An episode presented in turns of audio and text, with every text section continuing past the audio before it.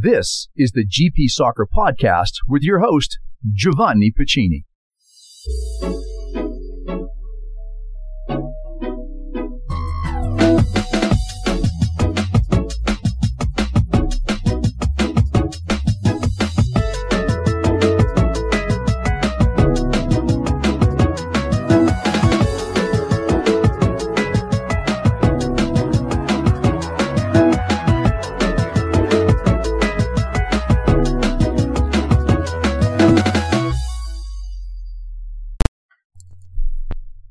Hey there, everyone. Giovanni Pacini here, your host of the GP Soccer Podcast.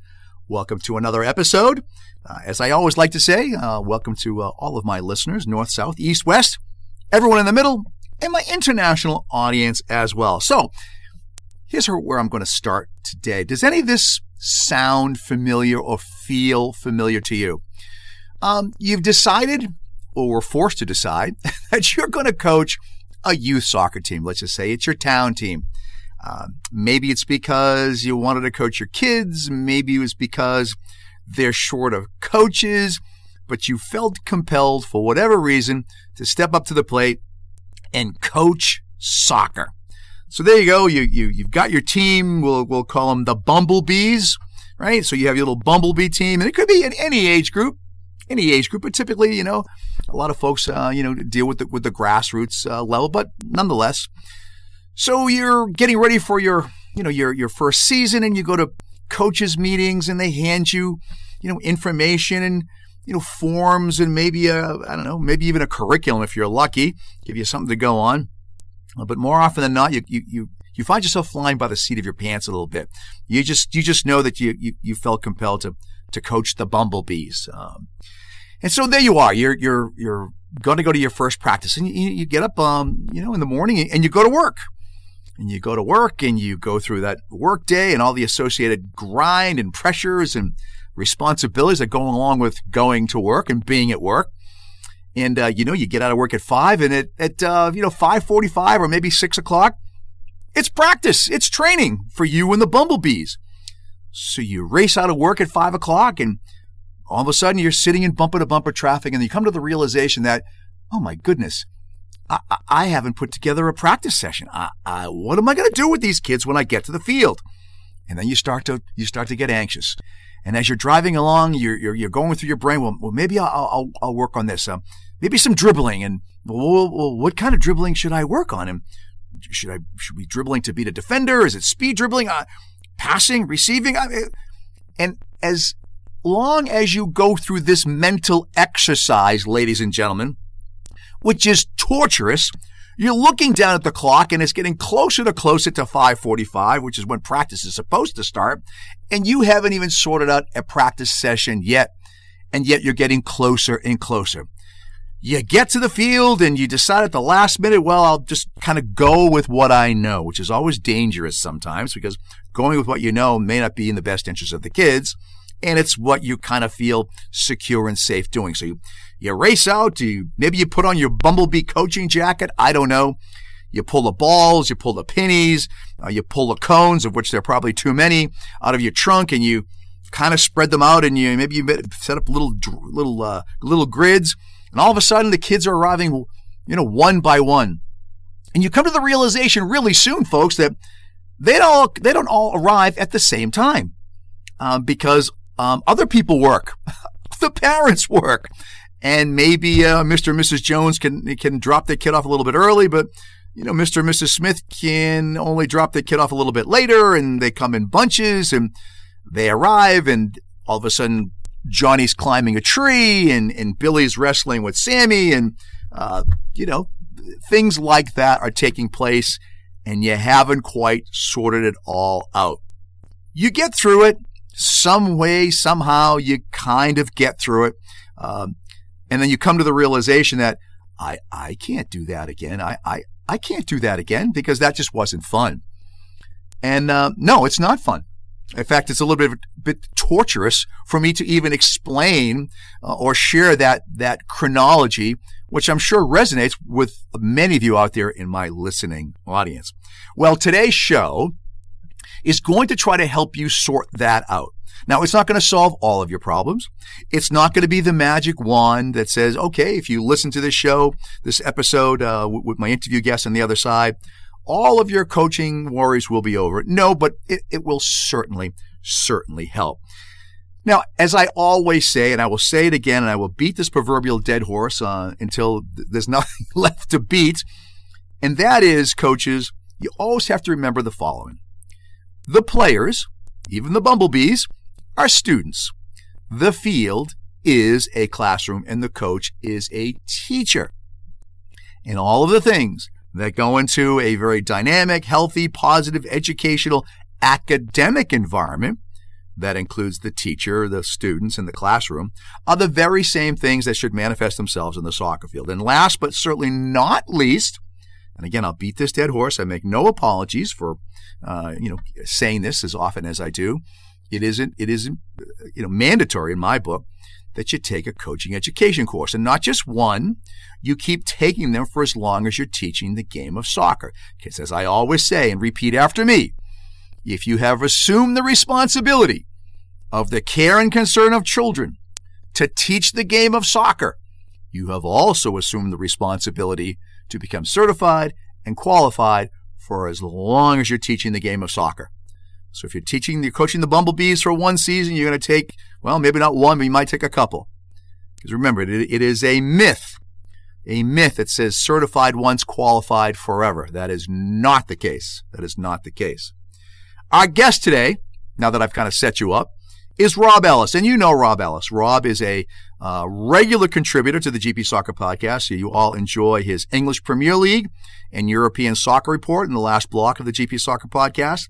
You enjoyed his presence uh, when I had my World Cup panel, where we, uh, for five or six weeks, got together uh, and, and chatted all things World Cup. And you certainly know him by his terrific book, The Soccer Coach's Toolkit. Rob and I are going to be talking about different methods by which you can teach the game of soccer. Again, not going to be a cure all, not going to be the end all in terms of, you know, helping you out, but it's going to make a dent.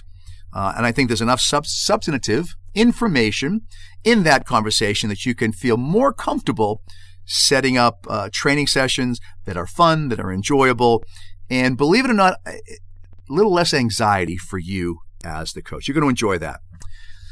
Let me shift gears here with uh, a topic um, that uh, I'm, I'm, God, I'm proud that we'll, I'll, I'll, be featuring this this upcoming special series um, that is entitled "Violence in Youth Sports." And you know, I'm I'm proud to do that uh, because I I, I think um, I have an opportunity here to shed some light on a very very dark topic that unfortunately is far too pervasive here in the youth sports landscape across the United States and maybe, maybe even globally. This idea was spurred on, it was around last year. I, and I was aware of, of these issues. I think we all are. If you're involved in youth sports, you know that these that these that these issues arise and they have arisen and shall and continue to arise sadly across the youth sports landscape. But it was an HBO uh, program called Real Sports, which I highly recommend. It's terrific.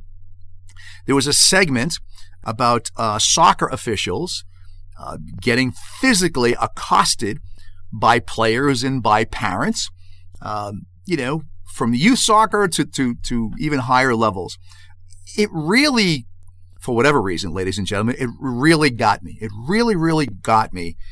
And so I started to do some more research. I wanted to hear more stories. And the more, the more research I did, the deeper dive I did into, um, these stories. I had literally, this is no lie, I literally had a pile of, of articles, of, of instances where youth soccer, uh, youth sp- violence in youth sports uh, had reared its its ugly head.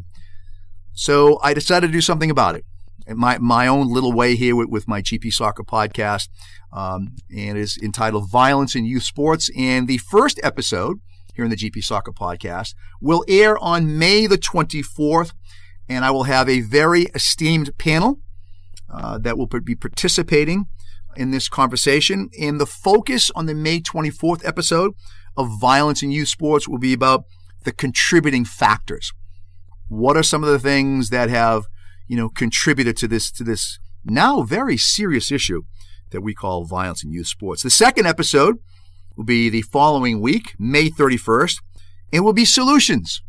Because if you're going to talk about the contributing factors, heck, we, we would be doing this conversation a disservice and the issue a disservice if we didn't talk about the solutions to this issue. Once again, I've put together a terrific panel, which I'm very proud to be able to moderate and, and let their expertise, uh, uh, opinions shine through so that uh, you, my listening audience, can, can enjoy, appreciate, learn uh, from these great experts, and hopefully, collectively, we all uh, can put an end to um, you know this rather dark uh, element that has reared its head here in the youth sports landscape. You know, I'll end with this, and, and I guess you might be able. To, you, you can call me naive, uh, maybe a bit idealistic, but I have always envisioned, and certainly I, I was able to enjoy this when I was growing up in youth sports. You know, going to, uh, you know, uh, whether you're a soccer, a hockey, a football, basketball, baseball, whatever, youth sports should be this oasis. This place that is, my goodness, almost wholesome, if you will, where kids can go and parents can go and cheer on their kids and, you know, put on bumblebee shirts, if you will, and coaches get to go out and, and teach the game they love and have fun with it. And at the end of it all, you go back home and you, you talk about the, you know, the great game or how fun training was. Call me naive. Call me idealistic.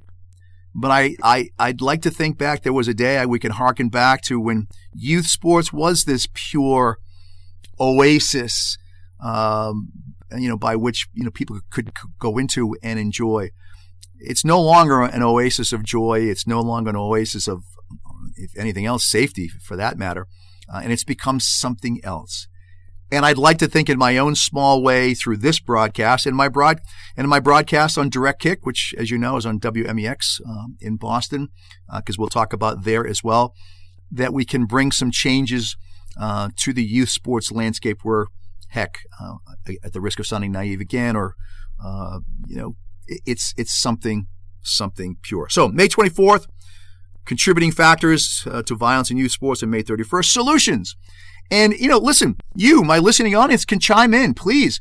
Uh, if you've got a question or a story that you'd like to share with me, that I could bring it up with, with my with my panel. Oh my goodness, I would love to hear from you. GP for soccer, and that's the number four at yahoo.com. GP4soccer at yahoo.com. Please feel free to email me um, you know, questions or, or, or, stories, if you will, both good and, well, not so good uh, about this issue of violence in youth sports. And again, if worthy, I will, uh, you know, bring it up to my wonderful panel. So there you have it, ladies and gentlemen, our, our opening here for the GP Soccer podcast. As I noted to you on the other side, Rob Ellis, my good friend, will talk about all things teaching the game of soccer. Giovanni Pacini here, GP Soccer Podcast. Great to be with you as always. Love you guys. We're going to break for a commercial message on the other side. My conversation with Rob Ellis. Don't you dare go anywhere. Cancer. We all know someone whose life has been impacted by this deadly disease. A friend, a colleague, a family member, someone in your community. No one is immune from it. But as each day passes, the fight continues to find a cure that one day will eradicate cancer from all our lives. One of the ways you can join the fight is through Red Card Cancer. Its mission is a call to action to help defeat the world's biggest opponent by uniting the global game of soccer in the fight against cancer. Together with the American Cancer Society, the soccer community is raising money and awareness for cancer research. If you or your soccer organization would like to support the American Cancer Society and Red Card Cancer, head over to redcardcanceracs.org as well as redcardcancer.org. Red Card Cancer, where a cure is our goal. Hey everyone, this is Sterling Nabours with Tennessee Soccer Club, and you're listening to the GP Soccer Podcast with host Giovanni Pacini. And welcome back to the GP Soccer Podcast. Your host here, Giovanni Pacini. Always nice to be back with you behind the microphone talking all things soccer. As I teased you in the opening block, my really good friend, and I mean this in all sincerity, my good friend Rob Ellis is a going to be our featured guest uh, today on the GP Soccer Podcast. And uh, he and I, a while back, talked about uh, doing a series of shows or, or, a handful of shows, you know, about coaching soccer or teaching soccer or the philosophy and, of soccer. And we, we kind of check some boxes here. And so today is one of those days where he and I are going to chat about, you know, how to teach the game of soccer or the word that is more commonly used, you know, methods by which we coach soccer. So you know Rob really well. He's a regular contributor to to uh, here uh, to me here in the GP Soccer podcast with his EPL and European report. He's the author of the Soccer Coaches Toolkit, um, which is a terrific book, certainly worth picking up. And so, Rob, my good friend, welcome back to the GP Soccer podcast. Thanks for having me on again, Giovanni. Always a pleasure. Looking forward, looking forward to it. Listen, we're two guys at the pub having a beer. We're talking football. We're talking yep. football. So, so here's where I want to start before we kind of get into the main topic, you know, methods, that type of thing. Uh, I would be remiss, uh, even though I get your reports, uh, which are terrific every week for the GP Soccer podcast and on Direct Kick as well. I want to talk about the title race a little bit. Uh, things have changed. Man City mm-hmm. has mm-hmm. found its way back uh, to the top. Um, thrashing Arsenal. I'll use that word thrashing, four yeah, to yeah. one. And then mm-hmm. uh, as we record today, they had another another result against Fulham. What is your take on this um, these two teams and now Man City, you know, finding its way back to the top of the table? Um, well, there's different takes on it. Uh, first of all, emotionally, I'm as an Arsenal fan, I'm in a lot of pain. um, to the point where I've almost shut down because I just can't see. You know, sometimes it's more painful to keep the hope alive. Um, secondly, I'm blaming the good old United States of America for the demise. Let me explain, Giovanni. When I left England for my holiday to Atlanta, Georgia, um, about three weeks ago, Arsenal were absolutely flying. Whilst I was out in America, we threw away a 2 0 lead at Anfield to draw 2 2. We then threw away a 2 2 lead against West Ham. And on the day I touched down, so I'm still blaming, uh, I'm still blaming the States for this, Giovanni. We somehow drew 3 3 with Southampton. So I think my holiday was cursed. And since we've been back, we then lost to Man City. So that's one take on it as well. Um, slightly tongue in cheek one. But I do think um, I hate to say it, I think the race is run. Um, I, I mean, I watch a lot of EPL, but obviously, you know, my heart's with Arsenal, so I, I know the team ever so well. And, and my theory is about sport and teams that teams are like people; they have personalities, and that personality is very hard to change. And I think once Arsenal went into um, panic mode, I think Arsenal find it very hard to realise how good they are. And I, when they played Southampton the other night and they were 2 0 down after 10 minutes, I honestly think they could have been playing any of the 92 professional English soccer team and caused a catastrophe for themselves. I, if there's any Southampton fans I've offended, but I don't think that that 3-3 was a lot to do with how well Southampton played. I think Arsenal almost had to create a catastrophe and, and live it out. And, and like some people do, they keep making the same mistakes. And I just think now they're in such a dark place that Man City have overtaken them. I think they're going to find the remainder of the season very difficult. And I can see a couple of more games where they're going to slip up. I can't see City dropping points, but I can see Arsenal. And very quickly, I think you're going to look back on it, think, was that a title race at all? Which, which really hurts. And the, the icing on the cake was when Arsenal went to the Etihad Stadium on Wednesday night. I think they were in such a bad place mentally. The 4-1 just rubbed salt in the wound because I don't think that game accurately tells the tale of the season, but it's like life again. It's timing of situations. That, that game couldn't have come at a worse time for Arsenal. And so I just think, yeah, I think City have done it that, that's I hate to say it. I think they've done it. You know, and, and City, as you know, has has a game in hand, so they've got a yeah. little bit of they've got a bit of a cushion, you know, to to adjust, if you will, if they need to to, to garner points. Not that I think they're going to need them gone, because I agree with you. I think it's done, but in the event yeah. that it's not, and there's a hiccup, they have a game in hand to kind of make make up for things. I'd like to get your take since you're there and you're an Arsenal fan. I look at Arteta, you know, on the sideline, and, and you know, the coach developer comes out in me, the coach educator comes out in me, the the analyst comes out in me, uh, and and this is just impression. This is just impressions of what I see on television, but he always appears to be a bit of a nervous Nelly. Um, it always mm-hmm. feels like it's, it's, his his his uh, his personality, his look, his tension is is such that it's almost like something he's waiting for something to happen. Um, and then when things start to go downhill, again, much like the match against Man, Man City, where you lose four one, that that persona, that look mm. that he that he gives off is just one of of nerves or and maybe a bit defeatist. What's your take on him mm. um, and, and that observation from this guy across the pond? Yeah. um, I think I think in, in many ways Arteta is the best man for for the Arsenal job because he was a player under Wenger when Arsenal were in decline. So I think he understood the roots of Arsenal's decline extremely well. And he's clearly an, uh, an intelligent guy. So I think he understood all aspects of the decline. Then he went to Man City where Guardiola was probably playing in a way that's similar to Wenger, but was just doing it much better at that stage. And I think he adopted the ruthless winning mentality as well.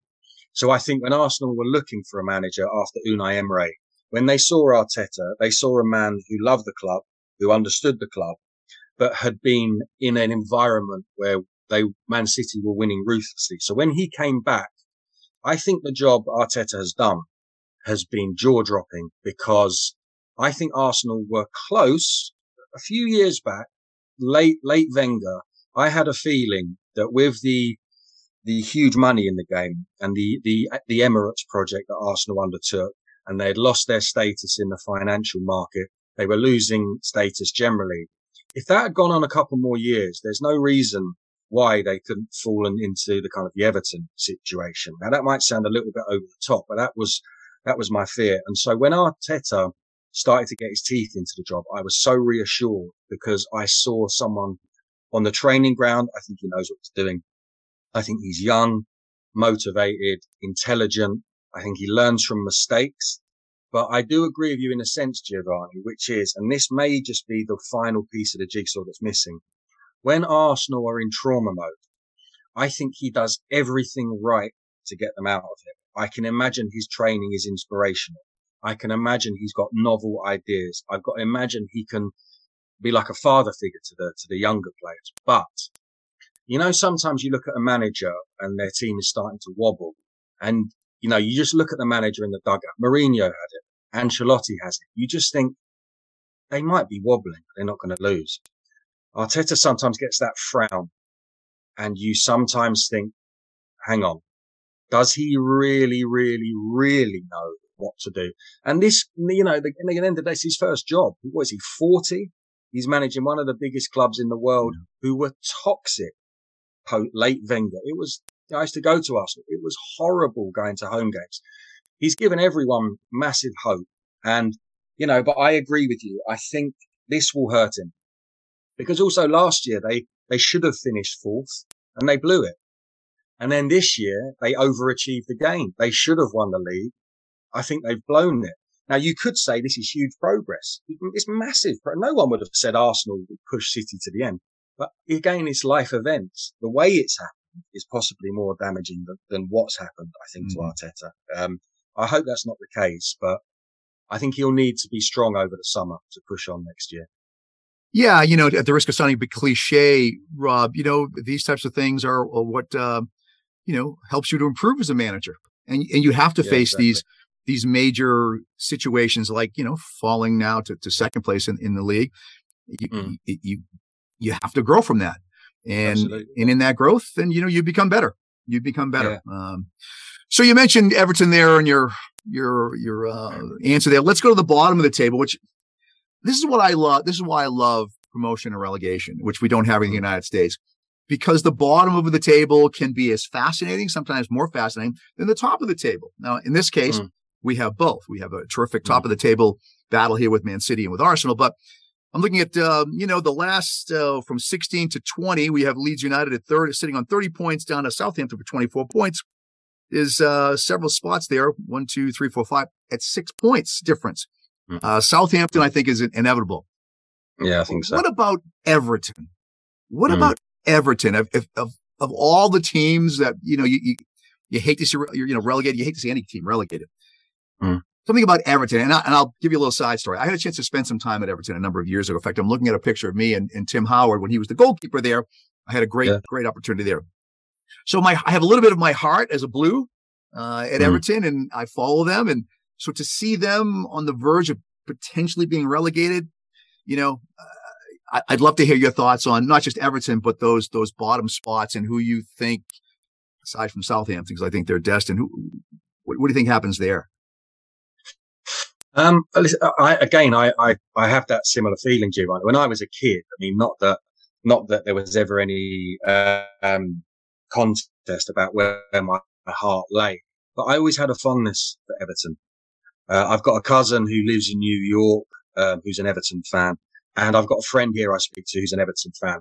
And I don't know what it is. There's, there's part of me, there's a feeling, I do have a feeling for Everton. And I hate to see, I can't believe what's happening with Everton sometimes. When you look at the team, the mid late eighties that was pushing Liverpool, going for league titles, European trophies, and it has just been a gradual decline for about 30 years. There's been the odd peak. David Moyes came in and did well for a while. But when you look at Everton now, the board, the fans can't stand the board. The owners don't seem to know what's going on.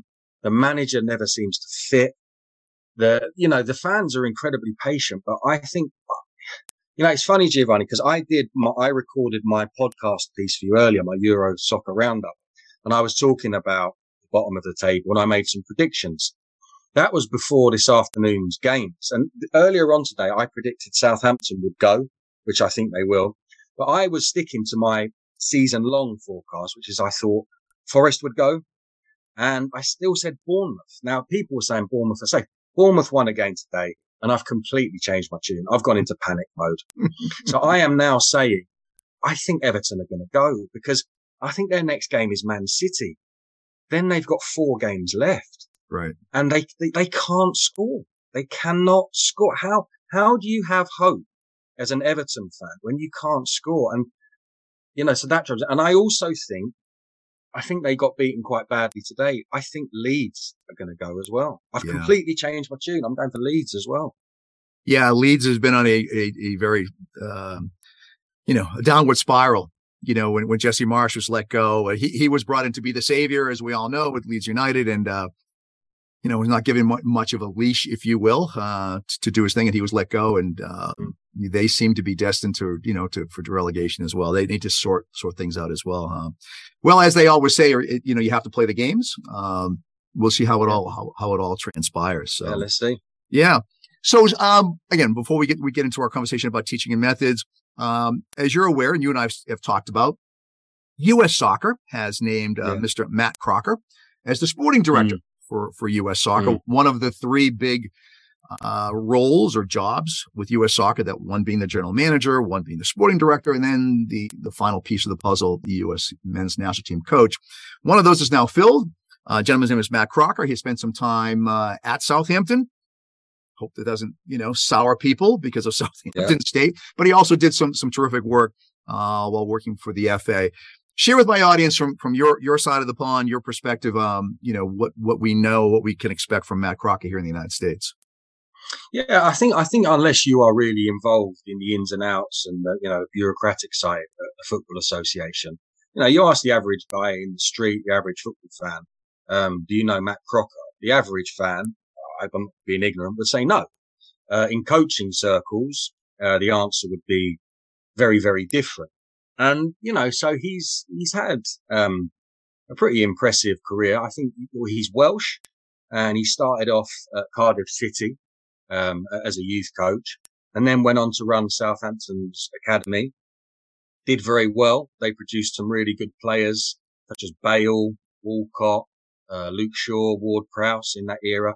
And then England picked him up where he had a huge say in development of a playing culture, um, the development of, of all national, of all national teams. I think from under 15s up to sort of first team level, he was involved in the, the blueprint. How do we want to play the game?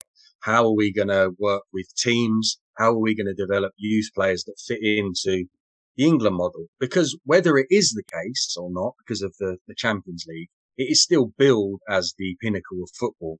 And so he played a really important role in, you know, in making sure that uh, the players we were producing would fit into to our national model. And, you know, in his spell at the FA, I think the, the under 17s, England under 17s won the World Cup. So did the under 20s. They won the World Cup and the under 19s won European championships. So, you know, he obviously had, had a big in, impact uh, in that.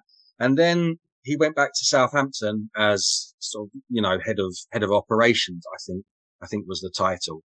Um, I think he's also been involved in something called, he developed something called the Southampton playbook. Now in, in the States, you know, he's very much playbook orientated. You know, I guess the, the, all the players on the, on the US football team, uh, and I say football, I don't mean soccer, US football, they memorize the playbook at the start of the year. Now that's very different to how it would be in England, but he was very big, I think, on player specific characteristics. So all the Southampton younger players understood what do you need when you're playing at right back? How does a centre midfielder perform on the pitch? So I think he's got a real grasp on youth development. He's got, a, I think he's got a degree in sport pedagogy. Um, so I think he's very, very going to be focused on from bottom up. And I think that was, I think that was possibly one of the main reasons if they're looking long term why US, um, re- replaced Earnie Stewart with, with, with Matt Crocker yeah, it remains to be seen. Um, you know, there's always the ongoing discussion, arguments, um, on, on, you know, here in the United States when we, I say we, U.S. soccer brings in someone from another country. Uh, mm-hmm. you get into that. Can't, can't we find someone here in this country to do the job? We certainly have, you know, ample examples of folks who probably could. Why do we always have to look abroad? You know, mm. uh, because typically what happens, I'm not saying this is the case with, with, with Matt Crocker, but in the past, you know, folks have come here from from different countries, and the first thing that they're blown away by is the, the sheer size of our country. As you know, we're, we're just massive, you know, ge- geographically, and then our soccer landscape is massive mm-hmm. as well. And in some some cases, they just get literally overwhelmed. Another mm-hmm. thing that sometimes rears its head and has reared its head already because his first press conference, this question was posed to him. We have a significant Latin population in this country. We have we have some fantastic Latino players, coast to coast, north south. Um, you know, that, that are, that are playing at virtually every level. And he was asked about that. And quite frankly, he came across as, you know, well, I really don't know. I'm going to have to learn about that. And I think the follow up question was, well, do you speak Spanish? the gentleman does not speak Spanish. No. So you go, hmm, you know, mm. is, is mm. that, is that really a big deal? Would it have helped? Yeah, I think it might have helped. Uh, if you're yeah, looking to, so. in this country, really do a deeper dive in, in, into the Latin American soccer community of which there are some great players who play there, you know, mm. in the, you know, uh, the ethnic leagues and in, in the inner cities. Um, would it be nice to have someone who can go in and speak their language and identify and connect and bring them, assimilate them, you know, into, uh, you know, the U.S. soccer. We'll mm. see. Much like, games, see. much like games that have to be played to sort out standings. We'll see how things sort out with, with Mr. Crocker here in the United States. Yeah. So here we go. Uh, teaching the game methods. Here, here's how I'll start. I'm, I'm, I'm going to go back a million years, my friend Rob Ellis, to when I was playing, uh, well, let's just say high school soccer in the early days of uh, youth soccer. And this was the method. And there's big air quotes. My, my radio audience can't see it, but big, big air quotes. You'd arrive at practice, you put on your boots, and then coach would say, okay, boys, give me two laps, give me three laps. And you'd pair off, right? And you'd yep. go two or three laps, whatever it is, military style order.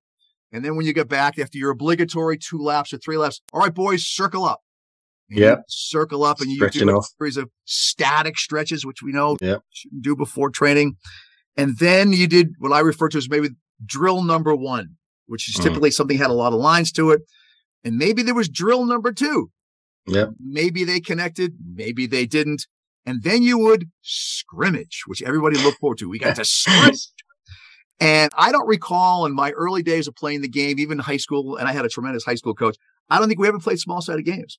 When we scrimmaged, mm. we scrimmaged 11 versus 11. Yeah. Yeah. And you played for a certain period of time and the referee, and then the coach would blow his whistle. All right, boys, bring it in. Maybe some words of wisdom. See you tomorrow. That was See it. you later. Yeah. That was it. Sounds pretty, sounds pretty similar to, uh, to some of my playing experience, playing experiences. It was, it was that it was that basic, wasn't it? You it was indeed that basic. Yeah. Now you do you do your heel flicks, you get your high knees, you do your side to side steps. You know, you touch your toes, you stretch your groins out, and then it's like, yeah, it's drill one, drill two, game. Yeah. and for and me, and this is where I'd like for you to chime in, where, you know, where, where you had kind of had that uh, moment, if you will, to, to, to relearn that there was more. I will, I go off to college and I major in health and physical education. And I knew I wanted to teach. I wanted to coach. And I remember taking my first courses in methods of teaching, not methods of teaching physical education. That was a whole separate course, but methods mm. of teaching. And then there were methods mm. of teaching physical education. And I remember um, very vividly, like, whoa, you know, the, a lot of these things, you know, they, they, they tie together. Sometimes phys ed was a little bit different because there's a physical aspect. But I recall after graduating from college and I kind of got my first real job as a high school coach, applying those methods of teaching to teaching the game of soccer. Mm. Where in your, your, your, your professional life, Rob, that you kind of had that aha moment that, you know, that, that age old lapse and scrimmage isn't right, isn't correct. This is really a, a better way to go.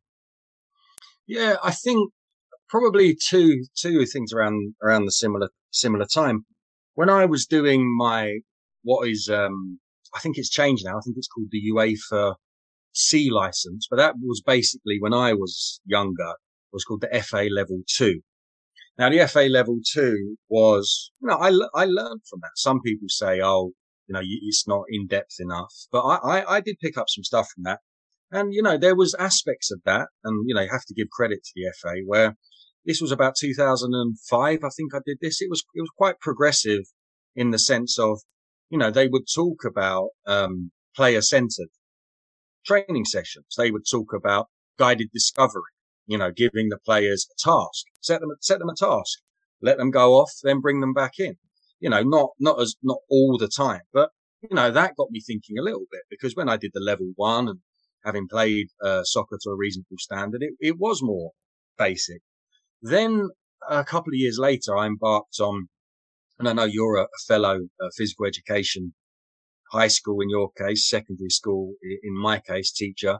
And I remember doing lots and lots of reading where we were doing lesson plan and I used to hate it. You know, you'd go to university and then I'd go home four hours every night. I'd be stuck to my chair, panicking about the lessons the next day. And there was always a box of, you know, teaching styles. And it was very much at the time, and I still think it's going on. You know, there were things like peer evaluation. So, you know, how, how do the, how do the kids know they're? You know, obviously you can stand there and, you know, say, Oh, well done, you know, but how do they measure? And so what, you know, we were asked to do was get the people, get the kids to play, you know, in pairs. So set them a task. One, one is the coach, one is the performer, and then you switch it up. So they have to then give feedback. And that, that got me started thinking about different styles of coaching. And then there was, um, and then it was individualized individualized learning. So I think we've gone from a long time ago where it was one size fits all. You know, I mean, I've, a friend of mine who's a very experienced PE teacher in his 80s now was, was a coach as well. He, he said, he simplified it. He said, Rob, he said, in my teaching experiences, any group I've taught and any football, any soccer group I've taught, there's the top third, there's the middle third, and there's the bottom third. Now that is not going to change. That is the way most groups are made up. Some can go either way. Some can join the top group. Some can slip down. Uh, but there was very much within those three groups, you know, in, in PE lessons and soccer coaching, it was kind of like, there's your session. Those that can't do it, tough. They're not good enough. And, and the coach doesn't have to do anything to improve them. Then it went down the road, I think of the word we had, it was differentiation, which, you know, basically means, you know, you have to set appropriate content for the advanced, the intermediates and the lower. You can't just get off the hook. But I think we've gone so far now where I look at teachers and coaches, they know every child or player in their group and they almost set a slightly um, nuanced task for every performer in the group. And I think that goes on at the top level of the game. You know, it's like you've got an overall objective, but the objective for this player within the overall objective needs to be tweaked a little bit. I think it puts a lot of pressure on coaches, hence why there are the coaching staff is so big now at professional clubs because, you know, the manager takes overall responsibility. But when you are individualizing training to, that extent, I think that's why there are so many coaches, um, involved now. And, you know, that's when it really started to, to think, I started to think about different methods of coaching around, you know, level two with the FA and when I was training as a PE teacher. You know, similar to you, Rob, uh, it, it changed significantly for me, not just when I got out of college, having taken methods courses and methods of teaching physical education. When I took my first coaching education course, um, and, and, you know, being a, a, new young guy out of college and a new young guy in, in, in, the coaching world, the idea of coaching education was, was very, very new to me. And I, I took a course and it was an eye opening experience for me. And I, mm. and I fell in love with the idea that I could, I could take a course that is sports specific, i.e. soccer and have courses available to me over the course of my, my lifetime, of which I still take advantage of. I mean, I, am a lifelong learner. Um, mm. That's when things really changed for me. And I went from being, and I, and I have a problem saying this. I, I went from, uh, being an ignorant, and is an appropriate mm. word, ignorant, rather loud, maybe a bit brash, uh, guy in the sideline. I played a little professional soccer. Blink your eye, you miss my career. But you know, I had played at a good level, and mm. uh, you think you know everything. Um, and you you I got humbled because now I had information and from this coaching course that not only taught me methods or content, but it started to teach me about the coach as an individual, the, the coach's presence, the coach's demeanor, talking about leadership skills, being a role model. Now you have to look at yourself more, more closely in the mirror and say, geez, you know, that, that loud guy screaming and hollering at the referees, probably not the, the best of role models. And, and what you're doing or what I was doing was very counterproductive. You know, the yelling and screaming just didn't help. That was a turning point for me. And then there was a, a gentleman named of Joe Morrone. Now, my New England friends will know exactly who Joe Morrone is. Um, Joe Morrone was the former men's coach at University of Connecticut. And Joe was light years ahead of his time in, in, in many cases. Um, but Joe used to go to matches in a business suit. And that kind of caught my eye. But what caught my eye more than that was Joe Morrone always had a, a really nice leather notebook, which he would open up and he would take notes during games. And he was forever writing notes, writing notes, writing notes, and referring to his notebook. And I later to come come to find out that you know those notes were very important to him in terms of um, putting together a halftime speech. He could he could draw from from his from his notes, and it it it was the notes were then sometimes used to to uh, put together training sessions going forward, mm. and he kept his mm. notes. Mm. Well, I went and got a notebook, and mm. for as long as I was a head coach for a thousand plus years, I always had a notebook. And I found that that notebook kept me focused uh, on the match, focused on players, more in tune with what was going on. It was it was another turning point for yeah. me, uh, you know, going sure. forward. Um, so you know, let's let, us move forward a little bit here. I had a conversation uh, with a good friend of mine, Marcus DiBernardo, who's the men's coach at uh, Monroe College down in New Rochelle, New York. He's he's a great guy, a little bit of an outside of the box thinker, but wonderful. We started talking about um, the game being the best teacher. Mm. And we got into kind of constraints based approach. Talk to my audience, Rob, a little bit about the game being the best teacher. It's a simple statement, but there's certainly a lot more that goes into that method, if you will. What, what are your thoughts on the game being the best teacher? Um, I think I think similar to you, Giovanni. I think our backgrounds are probably quite similar. That we played to a reasonable standard we both got backgrounds in physical education and that these, these experiences, you know, from a, from a sociological point of view, they, they rub off on the coach. And, you know, so I'm, you know, I'm, I'm coming on to the point you're making, but what I'm trying to say is I was and still am uh, quite autocratic in my, in my teaching and my coaching. And I think that's possibly based on of fear of not knowing what to say, of running out of ideas, running out of content. And so you're always trying to be in control. And when you're young, you fear losing control. Whereas when you're older as a coach, you sometimes think, well, I don't want to totally lose control to the point that I'm rolling around on the floor, you know, uh, you know, banging my fists in the turf. But I think sometimes letting go of control and letting the game and the players, uh, you know, lead more. can be can be very very helpful. And you know that that that phrase you're talking about, let the game uh, be the teacher. Again, that was something that I remember from the FA courses very well, and that again tapped into uh, the guided discovery, which is you know I think there comes a point, particularly with young players, and I I notice it more and more. There comes a point where I know they're not listening to me, and that could I could be giving what I think is the most inspirational piece of advice but I can see in their eyes through experience, they're trying to listen out of politeness. But basically what I'm saying is now hit, hit a brick wall. So I will at that point very much more quickly just let go, let go of the verbal side of it and say, okay, let's go, let's go back to it. Let's go and play. And sometimes what is very good for the players is they work out much more they're not protect. I think sometimes when we're autocratic, we're always protecting the coaches because we set the parameters so clearly. We're going to do this. We're going to do that. We're going to do that. And I'm sure some of the players are thinking, I don't want to do that. I want to do that because I need to find out if I'm able to do this. And I think if we go into more a, a player led approach, then we can, players can start to find out for themselves, hang on, I'm not very good at that. And I need to improve that. Or hang on, I found that I'm really good at that, you know, and, and the coach hasn't directed me in a certain way. I found that out for, for myself. And I think I value that more as, as I get older because you're always looking for things to keep you interested. And like anyone, if you, you get bored of the sound of your own voice, I'm sure your radio listeners are turning off now, listening, listening to my voice. But you know, there comes a point where people are not listening and you're not even listening to yourself.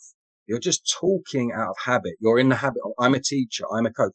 I must show. And I, I worked with a, a guy, um, PE teacher called uh, Terry Laird, who was a really great PE teacher. The kids loved him. And he always just said, Rob, he said, I'm a facilitator. He said, I don't get stressed about teaching. He said, there's no point getting stressed because the outcomes within this context are going to be relatively similar. But what I do is I set up activities for them and I let them make of it what they will to some degree. They will find out what they're good at. And that really struck, that really struck me. And I, I try to see myself more now as, you know, the coach facilitates, but the game, the game has to facilitate as well. Yes, a- absolutely. 100% spot on on that, that last piece of your answer. Um, yeah, we, you know, and I say this all the time when I deliver coaching education courses. It's, it's important for coaches to not important, but it's almost mandatory that you change your mindset as, as the joy sticker that I refer to, uh, you know, or, or talking players through every situation to, um, you know, setting up games and activities that, that have a topic, that have an agenda in mind and creating environments or altering the environments that, um, will force the players to think. I'll give you an example. You know, kids come to, uh, you know, uh, let's say U10s, it could be U10s, could be U12s. Uh, they come, and we have some maybe fun uh, activation games and we, we get into it. And my first activity, I'll be very arbitrary here. Where um, U10s, I've, I've got a I've got a field. I take the goals off the end line. I spin them around how they're facing the end lines with some space to play behind. Mm. And I look at the, the, the team and I say, okay, um, we're going to play four versus four and in, in, these fields here. It's a setup. Go play. Mm. And invariably, what happens because kids are kids, they go, well, Coach Pacini, uh, the goals are turned backwards. Mm-hmm. And I would say that the three magic words, which I share with people far and wide, the three magic words is figure it out. Mm. And off they go. So they'll play and these goals that are turned around and lo and behold, they begin to figure out how to change the way they play relative to the environment that I had set up. They now realize this can't be just a north south game because at mm. some point you're going to you, you're, you're going to have to go around the goal that Coach Pacini has turned around. So that affects, from a technical standpoint, their dribbling. Their dribbling is now has to change. The passing, the receiving. From a tactical standpoint, the where, whens, and why. Well, Johnny's going to the right, Rob's going to the left. If I go there, maybe he can pass me the ball. And all these things happen on their own very organically. Over a certain period of time, you you watch, you bring them in, and you say, well, you have any problems with that? What was what were some of the challenges you faced? And they will tell you, oh, it was really hard. You know, facing the goals are in the opposite direction. I'm like, well, what are some of the ways you think you might be able to sort that out? Well, we may try A, B, or C. Mm, magic words. Go off and try it. And then the coach, again, you keep your mouth shut, no joysticking. Yeah. eyes open, your ears open, you watch, and then you bring them in. You say, "Boy, what did you try? What what worked?" Mm. And mm. again, to your friends, you to your your your mentor, your, your the folks, the, the guy you know who's a phys ed teacher, you're just facilitating the environment, and you're altering it yeah. in a manner that is challenging to the players. They will learn on their own, and now the research bears this out. When they're in those environments, they retain more of that information and are more likely to use it going forward. Now, oftentimes we call that constraints based coaching. But again, it's, it's letting the game be the teacher. I'm sorry for pontificating there, but, um, what are your thoughts? Yeah, no, I mean, ab- absolutely right. Absolutely right. I mean, one of, one of the things I always like to do is, you know, when you're talking about when you get to, um, scrimmage or we would call, you know, match time. Um, you, you let, you let them figure it out. I, I do a, another similar activity where I put, um, the goals on the halfway line, uh, with the, the nets facing the sidelines. So you can only score by coming round, you know, it, you know, facing the goals there. And at first the kids are kind of like, Oh, I want to play a proper match, you know, and you'll say, well, you are playing, you are playing a proper match. this is a match. There are two goals and, you know, you're trying to score. So off you go and give it a go. another one that, that really struck me that I really liked, and I saw it in a guy used to do this in PE lessons all the time with uh, the year sevens who are basically first year secondary school. Any invasion game we played, so basketball, hockey, rugby, soccer, he'd always say to them, okay, so today's lesson, we're just playing a match. And obviously the kids are like, hooray, you know, match time. And he'd say, yeah, that's, that's absolutely fine, but you can't speak. And the kids would go, what do you mean you can't speak? And he'd say, well, you're playing a match. Off you go. And at the end of the lesson, you're going to tell me what it was like, what you did, why, you know, and how it was when you couldn't speak. And I liked, you know, I liked that kind of, um, approach to it, which is, you know, think how much just those two little facilitation processes, think how much thinking the kids are, the players are actually having to do you know, I've played those games and it really does twist your thinking a little bit. And, you know, you could, a coach could stand there for half an hour explaining how important it is for us to play laterally, how it's um, important for us to think outside the box. And all the players are going to be standing there thinking, oh, that sounds interesting. But when they go home, they're not going to remember a word, a word you've said about it. And so I think it really is, um, it is really a great learning tool for, for players, uh, for coaches rather, and a learning aid for players if we can, you know, get into that mentality of, as you say, you know, thinking outside the box. And I don't care how great any coach thinks they are. No one, no coach can control everything. The harder you try, you're just going to shorten your career, I think, because you're going to burn out. You're going to get so tired and every little thing that goes wrong, you're going to take responsibility for. And in any organization, you can't, you can't have one person who just feels totally responsible when, when things go wrong. Because I mean, you know, in your coaching, Giovanni, same as mine, I see things going wrong all the time, all the time. But I've learned to accept that that's part of it. That is just, it's unavoidable. That's, that's part, part of it. You've got to go into, into the fog. The players have got to walk around in the fog for a while. You can't just keep, you know, I'm over here, come out, come out, let me save you because you know, then then they're not going to develop like. Yeah. You know, what you and I talk about our constraints based coaching. And, um, again, I can't take credit here from my, from my friend. Um, he, he, and this is his quote, but he talks about taking away absolute freedoms. And whenever you put a restriction or a constraint, you're, you're taking away absolute freedom. So mm-hmm. he talks about taking away absolute freedoms so the players can find and create new freedoms slash solutions, which. I thought was very profound, so much so profound that I wrote it down. Uh, but it, it's so very, very true that when you mm. put those constraints on an activity, you know, it, it does challenge the players you know, technically, tactically. Uh, it's certainly, it, it's a test of their resiliency, their mm. patience mm. to want to try things and explore to find new, new solutions and new freedoms. Um, and again, you know, I'm going to speak to my studio audience here. This this is what we do now, particularly at the grassroots level. Um, folks have to remember that, particularly with skill. I'll digress for a half a second here. You know, with with uh, skill is is technique that is practiced and, and manifests itself in context. What is that context? in play. Um, I had a bit of a go with, with someone about the use of cones and having players dribble through cones and you can set up mm-hmm. cones in a variety of different ways for them to dribble through. Mm-hmm. And I mm-hmm. immediately dismiss mm-hmm. it. I, I just, no, it has very little, if any value at all. And they looked at me mm. rather incredulously. They were, they were polite, rather incredulously. I'm like, those cones aren't moving. Those, those cones aren't exactly. moving. Those cones yep. don't, don't, you know, aren't sticking a foot out to toe poke the ball away no. from the kid dribbling it through. It's a, it's a, yep. not a realistic soccer environment or ecosystem, whatever fancy word you want to use. Yeah, now put right. players out there, mm. you know, have them dribble against players in any kind of activity you want to set up and whatever constraints you want to put in.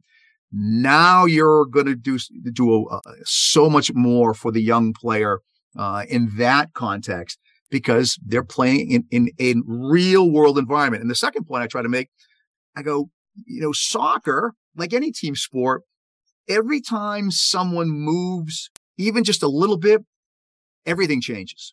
Yeah. And when something changes, every player has to then mentally adjust and mm. then in some cases physically adjust. Mm. Playing against cones or dribbling against cones takes away that element. Mm. Only by having human beings in an activity with it, any kind of constraints you want, is the only environment where players can get real time information, can pr- provide real time feedback. Because at the end of the day, on Saturday, when the when the real whistle blows, it's a real football match. It's a real soccer match. Yeah, uh, absolutely. So I'm not saying throw your cones away. Cones have their place, but um, it's it's uh, it's not the most effective way, certainly in, in terms of uh, you know uh, teaching technique or training technique. But just very briefly, Giovanni, I know, we, sure. I know, I know we need to move on just on that point you're so right. I mean, when I when I coach players, I always say to them, you know, if you're talking about dribbling and one v ones, I always say, okay, so when we go into a match, I I will be so impressed if you can win a one v one. I'm not talking about going past two, three, four players because I always say to them, you know, you can watch um, YouTube videos where the best players have their highlights packages where they go past three or four players, and I say that is not the reality of their of their day to day you know, even even the best players. I always say if you can if you can win a one v one, that is something to be proud of because it is so hard to do. I was never good at one v ones. I was too tall. I just didn't have that mentality. But I always say to players, you know, if you can, even in training, beat one player, you have done so well because there are so many factors involved.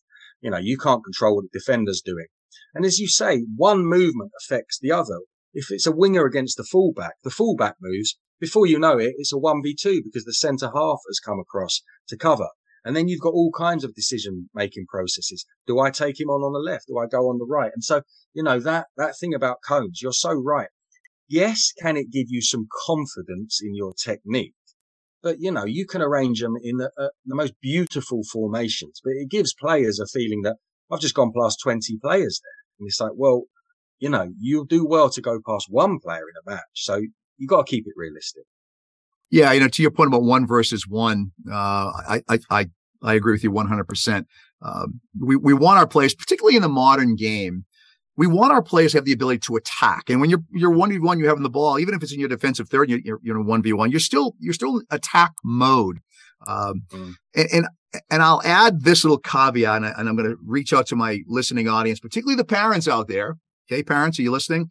Um, when little Johnny or Janie tries to take on a defender 1v1 and loses the ball, the last thing they need to hear is, Oh, what did you do that for? You have to applaud them for yeah. having the courage to yeah. want to take that person on yeah, 1v1. And you tell them, oh, you'll get him, you'll get him the next time, you'll get her the next time. Mm. That will mm. encourage mm. your son or daughter, that will encourage players to want to take people on one versus one. Absolutely. Scary. 1v1s are scary because you expose yourself. You know, that's why I used to pass all the time because I didn't want to expose myself. Which made you a great playmaker, right? well, of course, yeah. well, listen, I was a goalkeeper. Everything was right. a 1v1, you know, yeah, that's true. at the end of the day. that's true, yeah. You know, um, so going back a little bit on in the notes that I take here, I'm going to digress just for a half a second here, but there's some important things that we, in our conversation that came up here, you know, we talked about, you know, the, the importance of, of, of, playing the game here in the United States. Um, U.S. Soccer had a, a methodology called play, practice, play, and um, it, it, was a, a, terrific mindset, a terrific methodology whereby, you know, when, when, when kids came to the training environment, they would start by playing the game of soccer. Sometimes it could be very organic. Um, we used to call it deliberate play, and it could be small sided. And then you get into the practice. Now, the practice could be one activity, could be two activities. But when you get into that practice, that practice uh, segment, again, you try to make it as games driven as possible. Mm. And then you would play again, and that would be more contextual, meaning, okay, today was, well, it was about one versus once. Our, our, mm. our premise today was trying to beat a defender. And so your activity obviously uh, reflective of that. And then when the last part of play, contextual, are your players now trying to take on defenders 1v1 based upon what you did, you know, in the, in the training session? But from beginning to end, everything was, is, is playing. They're playing. Mm. Uh, and again, I'm going to beat this dead horse because I really want coaches to really understand this. The driving force behind the learning process is the Socratic method, is guided learning, is not joysticking, is not mm. joysticking. No. As much as, as much as you think you're helping them, and, and you know this as well I do, Rob.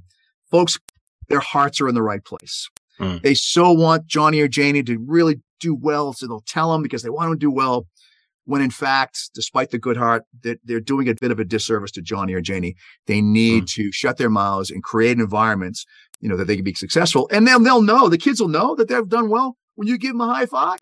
Mm.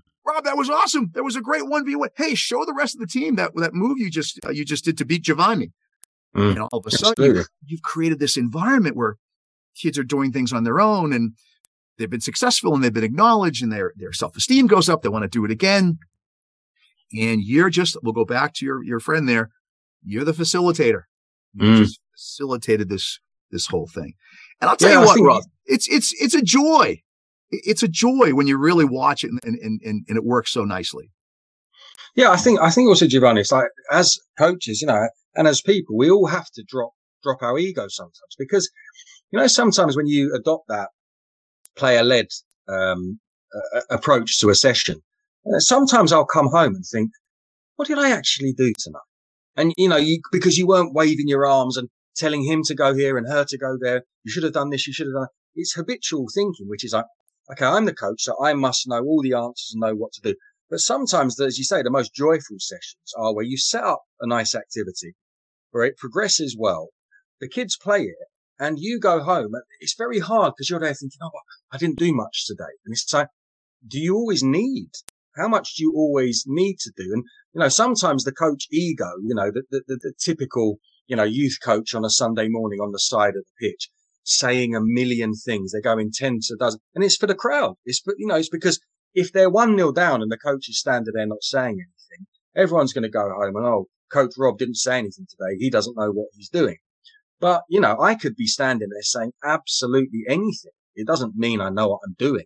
It's just ego. It's ego driven. I want to show that I'm talking the players through this. And as you say, until, you know, I think there's a 5% in players that if you are so ego driven will never, will never come out of the players because you'll always think I'm protecting them or I'm exposing them.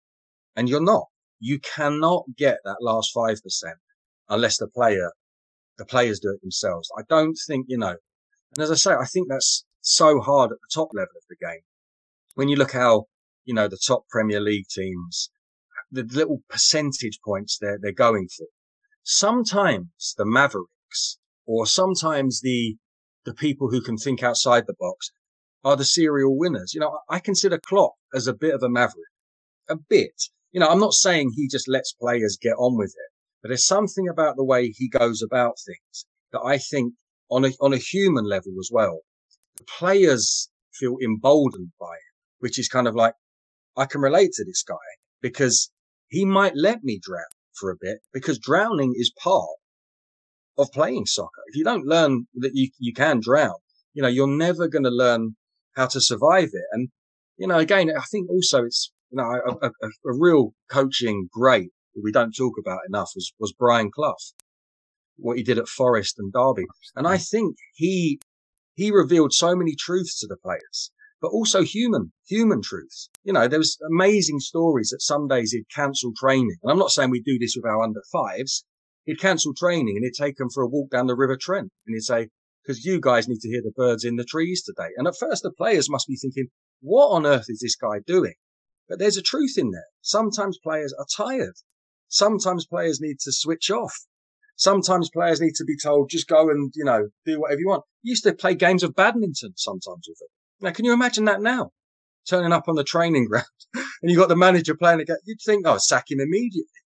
But with small clubs, he won league titles, two European Cups with Forest. And I think it's about, you know, as I say, being brave enough to let go a little bit sometimes. See, see what else happens.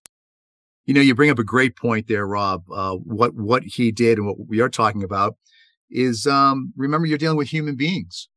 Absolutely. People. And sometimes yeah. people just need to be take be taken out of that, you know, their their environment and and, and go go to the park and, you know, uh, listen to birds. Um, yeah, it's um whatever it takes. I mean, when, when I was yeah. a head coach in college, you know, depending on the schedule and that type of thing, I would say to the boys the day before, I'm like, gentlemen, no soccer shoes tomorrow, no soccer. Bring your baseball gloves. We're playing yep. softball tomorrow. Yeah, yeah, yeah. And they'd be like, we play softball and we would have a boatload of fun, an absolute boatload of fun. Um, mm. you know, not, to mention all the things that, that are beneficial relative to team building and bonding and all those types right. of things. Just from a human standpoint, they got a little bit of a, a little bit of a respite from the daily grind that is, well, in my case, it was a collegiate soccer. And they did something fun. And I would get up there and I would pitch and I, you know, swing a bat. And sometimes I hit, sometimes I didn't, which would make for a lot of laughter when Coach Pacini struck out. Um, but that was, but it was great. It, it was great in that regard. Um, mm-hmm. and there's no reason why, heck, I don't care if you're coaching a group of six year olds, middle school, high school, college, you can still do that type of thing and, and take them off and do something as a group, as a group of people doing something together, doing something together. Yeah, of course. Um, one of the things I want to touch upon is, you know, you, you talked about, you know, looking back at a training session that you, you, you, you um, might have just overseen or even a match and reflection that has everything to do hmm. with reflection. Um, you know, again, when I deliver coaching education courses, the idea and the discussions around reflection are very, very important. Uh, you know, you can reflect the previous training session. You can reflect the previous match, reflect a, a month ago, six months ago, 10 years ago, 20 years ago, depending on how old you are. Mm. Um, uh, for me, I remember when I was driving home from the, from campus, you know, it was that 25 or 30 minute drive. That was my reflection time. And yeah. I would reflect back on the training session or on a game day, you know, I, you know, everything was wrapped up and I get in the car to go home. I would reflect. Uh, and I used mm. to have a little tape recorder because it's, you know, you don't want to take notes while you're driving, but I would talk into the tape recorder. I'm like, ah, you, this could have been done better. Oh, you should have tried that. Oh, at that moment when you sub so and so for so and so. Reflection is so, so very important. And again, I don't care if you're, you're a town team coach of U6s, you're still a teacher of the game. And it's still important that you look back to ensure that, you know, you, you've done right by the players. Does, yeah, does absolutely. that make sense? Yeah. Yeah, absolutely. It does. Sure. And then the second point I want to, you know, we, we talked about parents and coaches. Um, and I scribbled on the word here in my notes, anxiety. Mm. You know, uh, you know, sports athletics by its very nature is it can can elicit anxiety. Sometimes it's good mm. anxiety, mm. but you know, I don't care if you're six or high school, whatever. When it's game day, you know, there's a certain level of excitement slash anxiety that goes along with it. And it is only exacerbated in the worst possible way when parents are screaming at their kid to do this or to do that. And the coach is trying to counter that by yelling his or her directions. And then the, the player is lost between the two.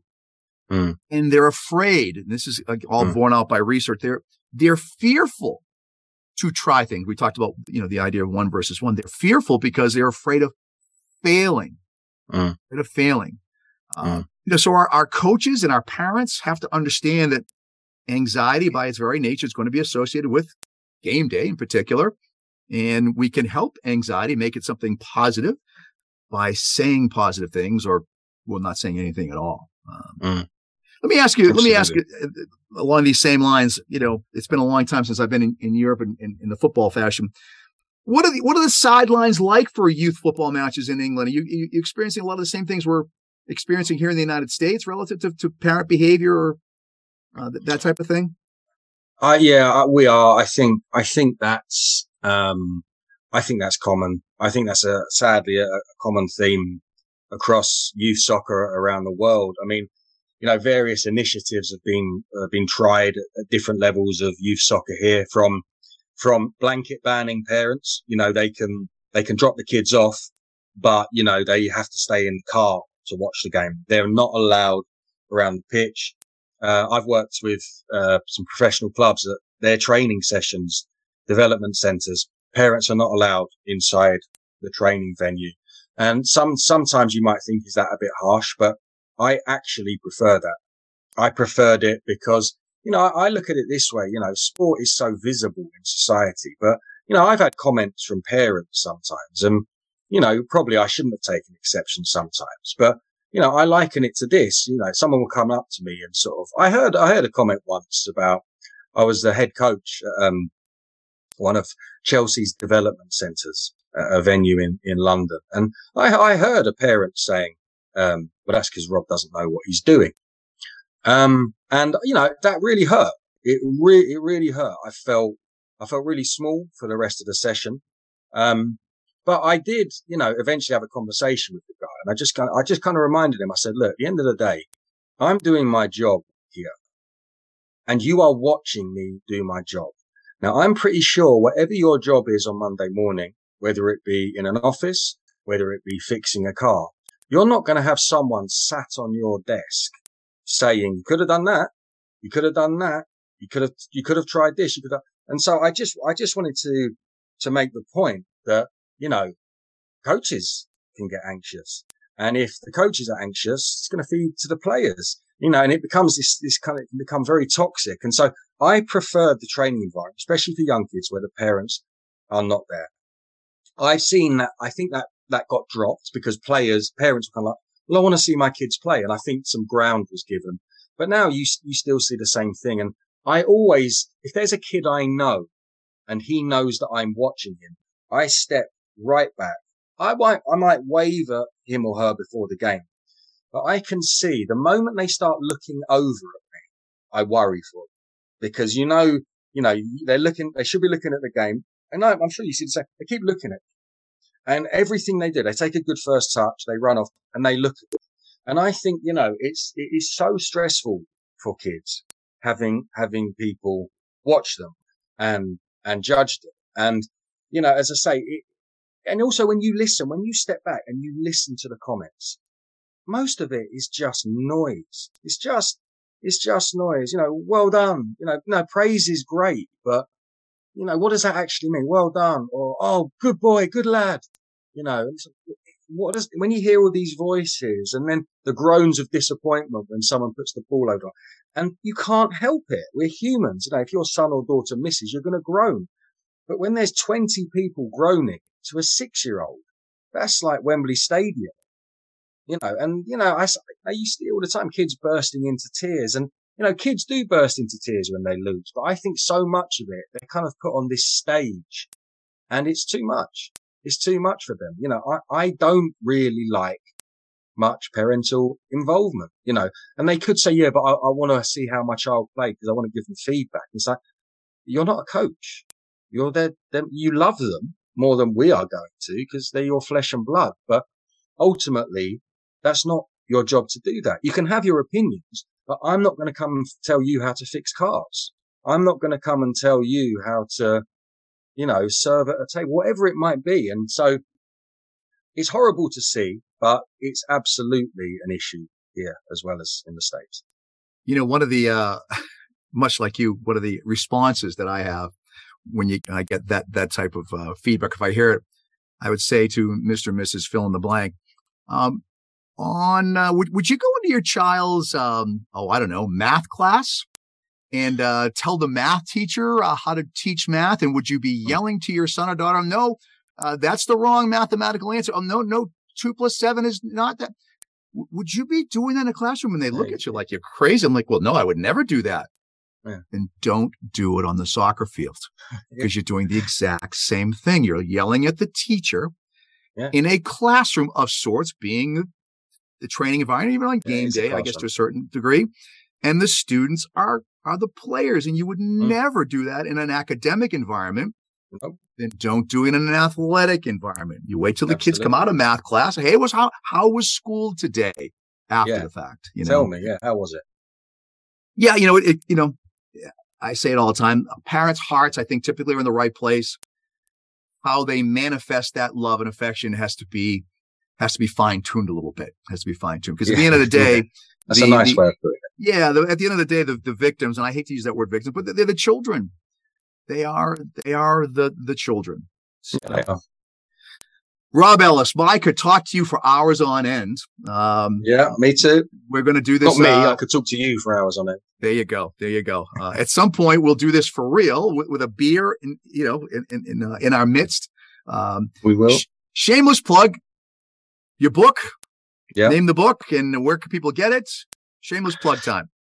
Shameless plug time. Okay, so uh, the Soccer Coaches Toolkit is the name of the book. More than 250 activities to, God, I haven't read the cover for a while. I think inspire and, and challenge players. Um, and it is available uh, online on uh, all good bookstores. So there's the old favorites. There's Amazon. In the UK, we have our main bookshop is Waterstones. In the States, I think it's Barnes and Noble.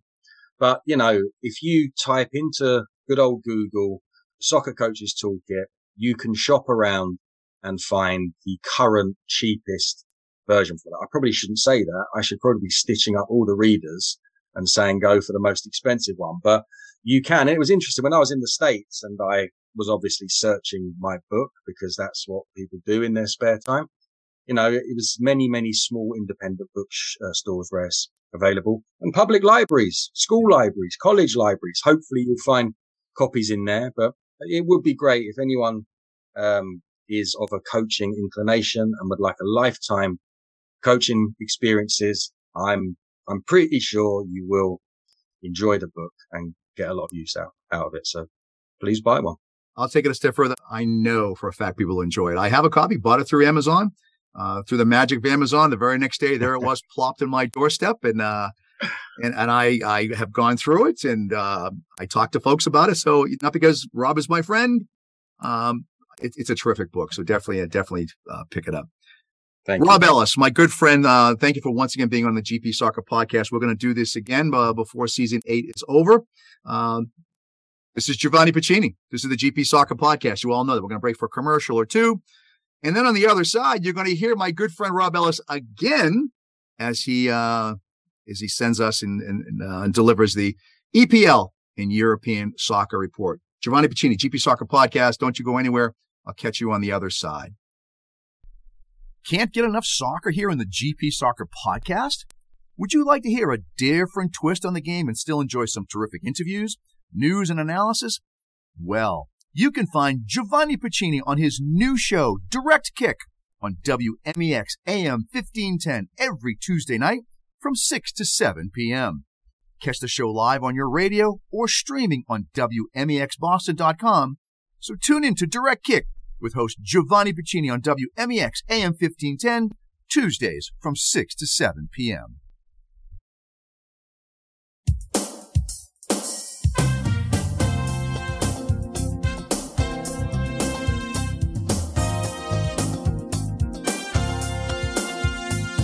Welcome to the GP Soccer Podcast, English and European Football Roundup, with your host, Rob Ellis.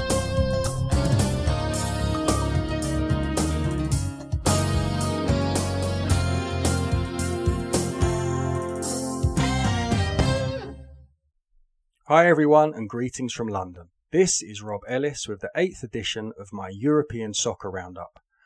After two weeks of sun and rest in Atlanta, I'm back to the cold and the damp of London.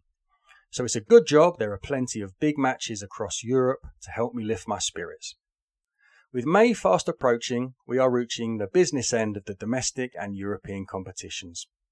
So with this in mind, I'm going to take this opportunity to focus on the European Champions League semi-finals. I'm going to recap on how the four semi finalists of Inter Milan, AC Milan, Manchester City, and Real Madrid have progressed to this stage since the knockouts. I'm going to look at each team's strengths and weaknesses and explore how both semi finals could play out. For those of you who are unaware, the draw has paired up the favourites and the second favourites for the competition as Manchester City will take on Real Madrid in one semi final and local rivals Inter Milan and AC Milan will face off in the other semi final in what is sure to be a spicy encounter. The semi finals will be contested over two legs, and due to the abolition of the away goals count double rule in 2021, should either game finish level on aggregate, Extra time and then penalties will decide the winners. So let's have a look at how all four teams have progressed through the knockout stages, starting with the bookmakers' favourites, Manchester City. Guardiola's men have made light work of German opposition in both knockout rounds, largely thanks to two blistering home performances. In the round of 16, City did have something to think about after drawing the first leg 1 1 away against RB Leipzig. Despite taking the lead and dominating possession, City endured some shaky moments as Leipzig toiled to take a lead to Manchester to protect in the second leg. However, the citizens needn't have feared as they demolished the Germans 7 0 in a breathtaking performance that saw Erling Haaland become the youngest player to score five goals in a Champions League match. City then prevailed 4 1 on aggregate against the German giants Bayern Munich in the quarter-finals. Once again, the damage was done at the Etihad Stadium with a 3 0 win, including a sensational left footed strike from Spanish midfielder Rodri. The second leg was a relatively close game that saw Bayern outdo City in terms of possession, shots on target, and corners. However, the overall feeling was that the Germans were largely kept at arm's length as they disappointingly exited the competition. City's opponents in the semi finals, Real Madrid, played out a roller coaster last 16 match against Liverpool before comfortably dispatching a struggling Chelsea in the quarter-finals. Madrid came from 2 0 down to stun Anfield as they robbed back to the Bernabeu with a 5 2 first leg win.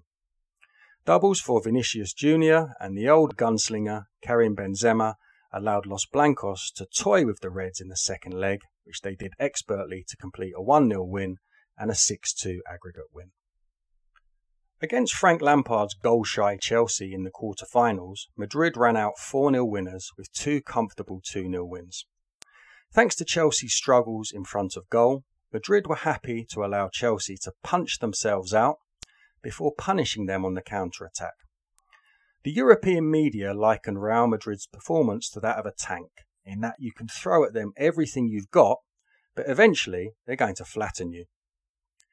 In the blue half of Milan, Inter squeezed past Porto of Portugal 1 0 on aggregate in the last 16. Either team could have progressed, but the fine margins and big moments certainly went Inter's way. At the San Siro in the first leg, Romelu Lukaku's late goal ultimately decided the tie, and thanks to heroics in both legs from their Cameroonian goalkeeper, Andre Onana, Inter held on to book a fixture with Portuguese champions elect Benfica in the last eight. Italian international midfielder Nicola Barella scored a goal in both legs as Inter secured a deserved 5 3 aggregate win despite some late resistance from Benfica that saw them salvage a 3 3 draw in the second leg of the San Siro. Thanks to Inter's 2 0 first leg win, they always looked like to prevail, and they extended their lead further in Italy before a combination of complacency and their nerves threatened to undo their good work late on. Fellow San Siro tenants AC Milan celebrated their first Champions League semi final appearance since 2007 thanks to narrow victories over Tottenham in the last 16 and runaway Serie A leaders Napoli in the quarter-finals. After an uninspiring 1-0 aggregate win over Spurs in the last 16, few would have backed Milan to reach the last four of Europe's elite club competition. Brahim Diaz sent Spurs packing as his early first leg goal ultimately settled the tie. Ismael Bennacer's first half strike secured a 1 0 first leg lead for the Rossoneri in the first leg of their quarter final match against Napoli. The second leg was a tale of missed penalties, with Olivier Giroud missing for Milan before going on to score later on in the game, and Kvaratskhelia missing for Napoli. This miss was the deciding factor, as Victor Osimhen's late goal for Napoli almost forced extra time.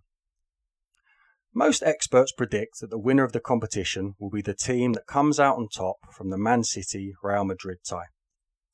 On paper, City's starting 11 and bench appears to be the stronger of the two. They are on rampant form domestically, and a treble of the FA Cup, the English Premier League, and the Champions League trophies are all within grasp. City will face Madrid with inverted wingers Jack Grealish and Riyad Mahrez. Both are on top form, and Madrid's fullbacks of Carvajal and Camavinga can expect two difficult matches against this pair. Madrid's preferred Champions League centre back pairing of Militao and Alaba may have to double up on Erling Haaland, such is his goal scoring threat.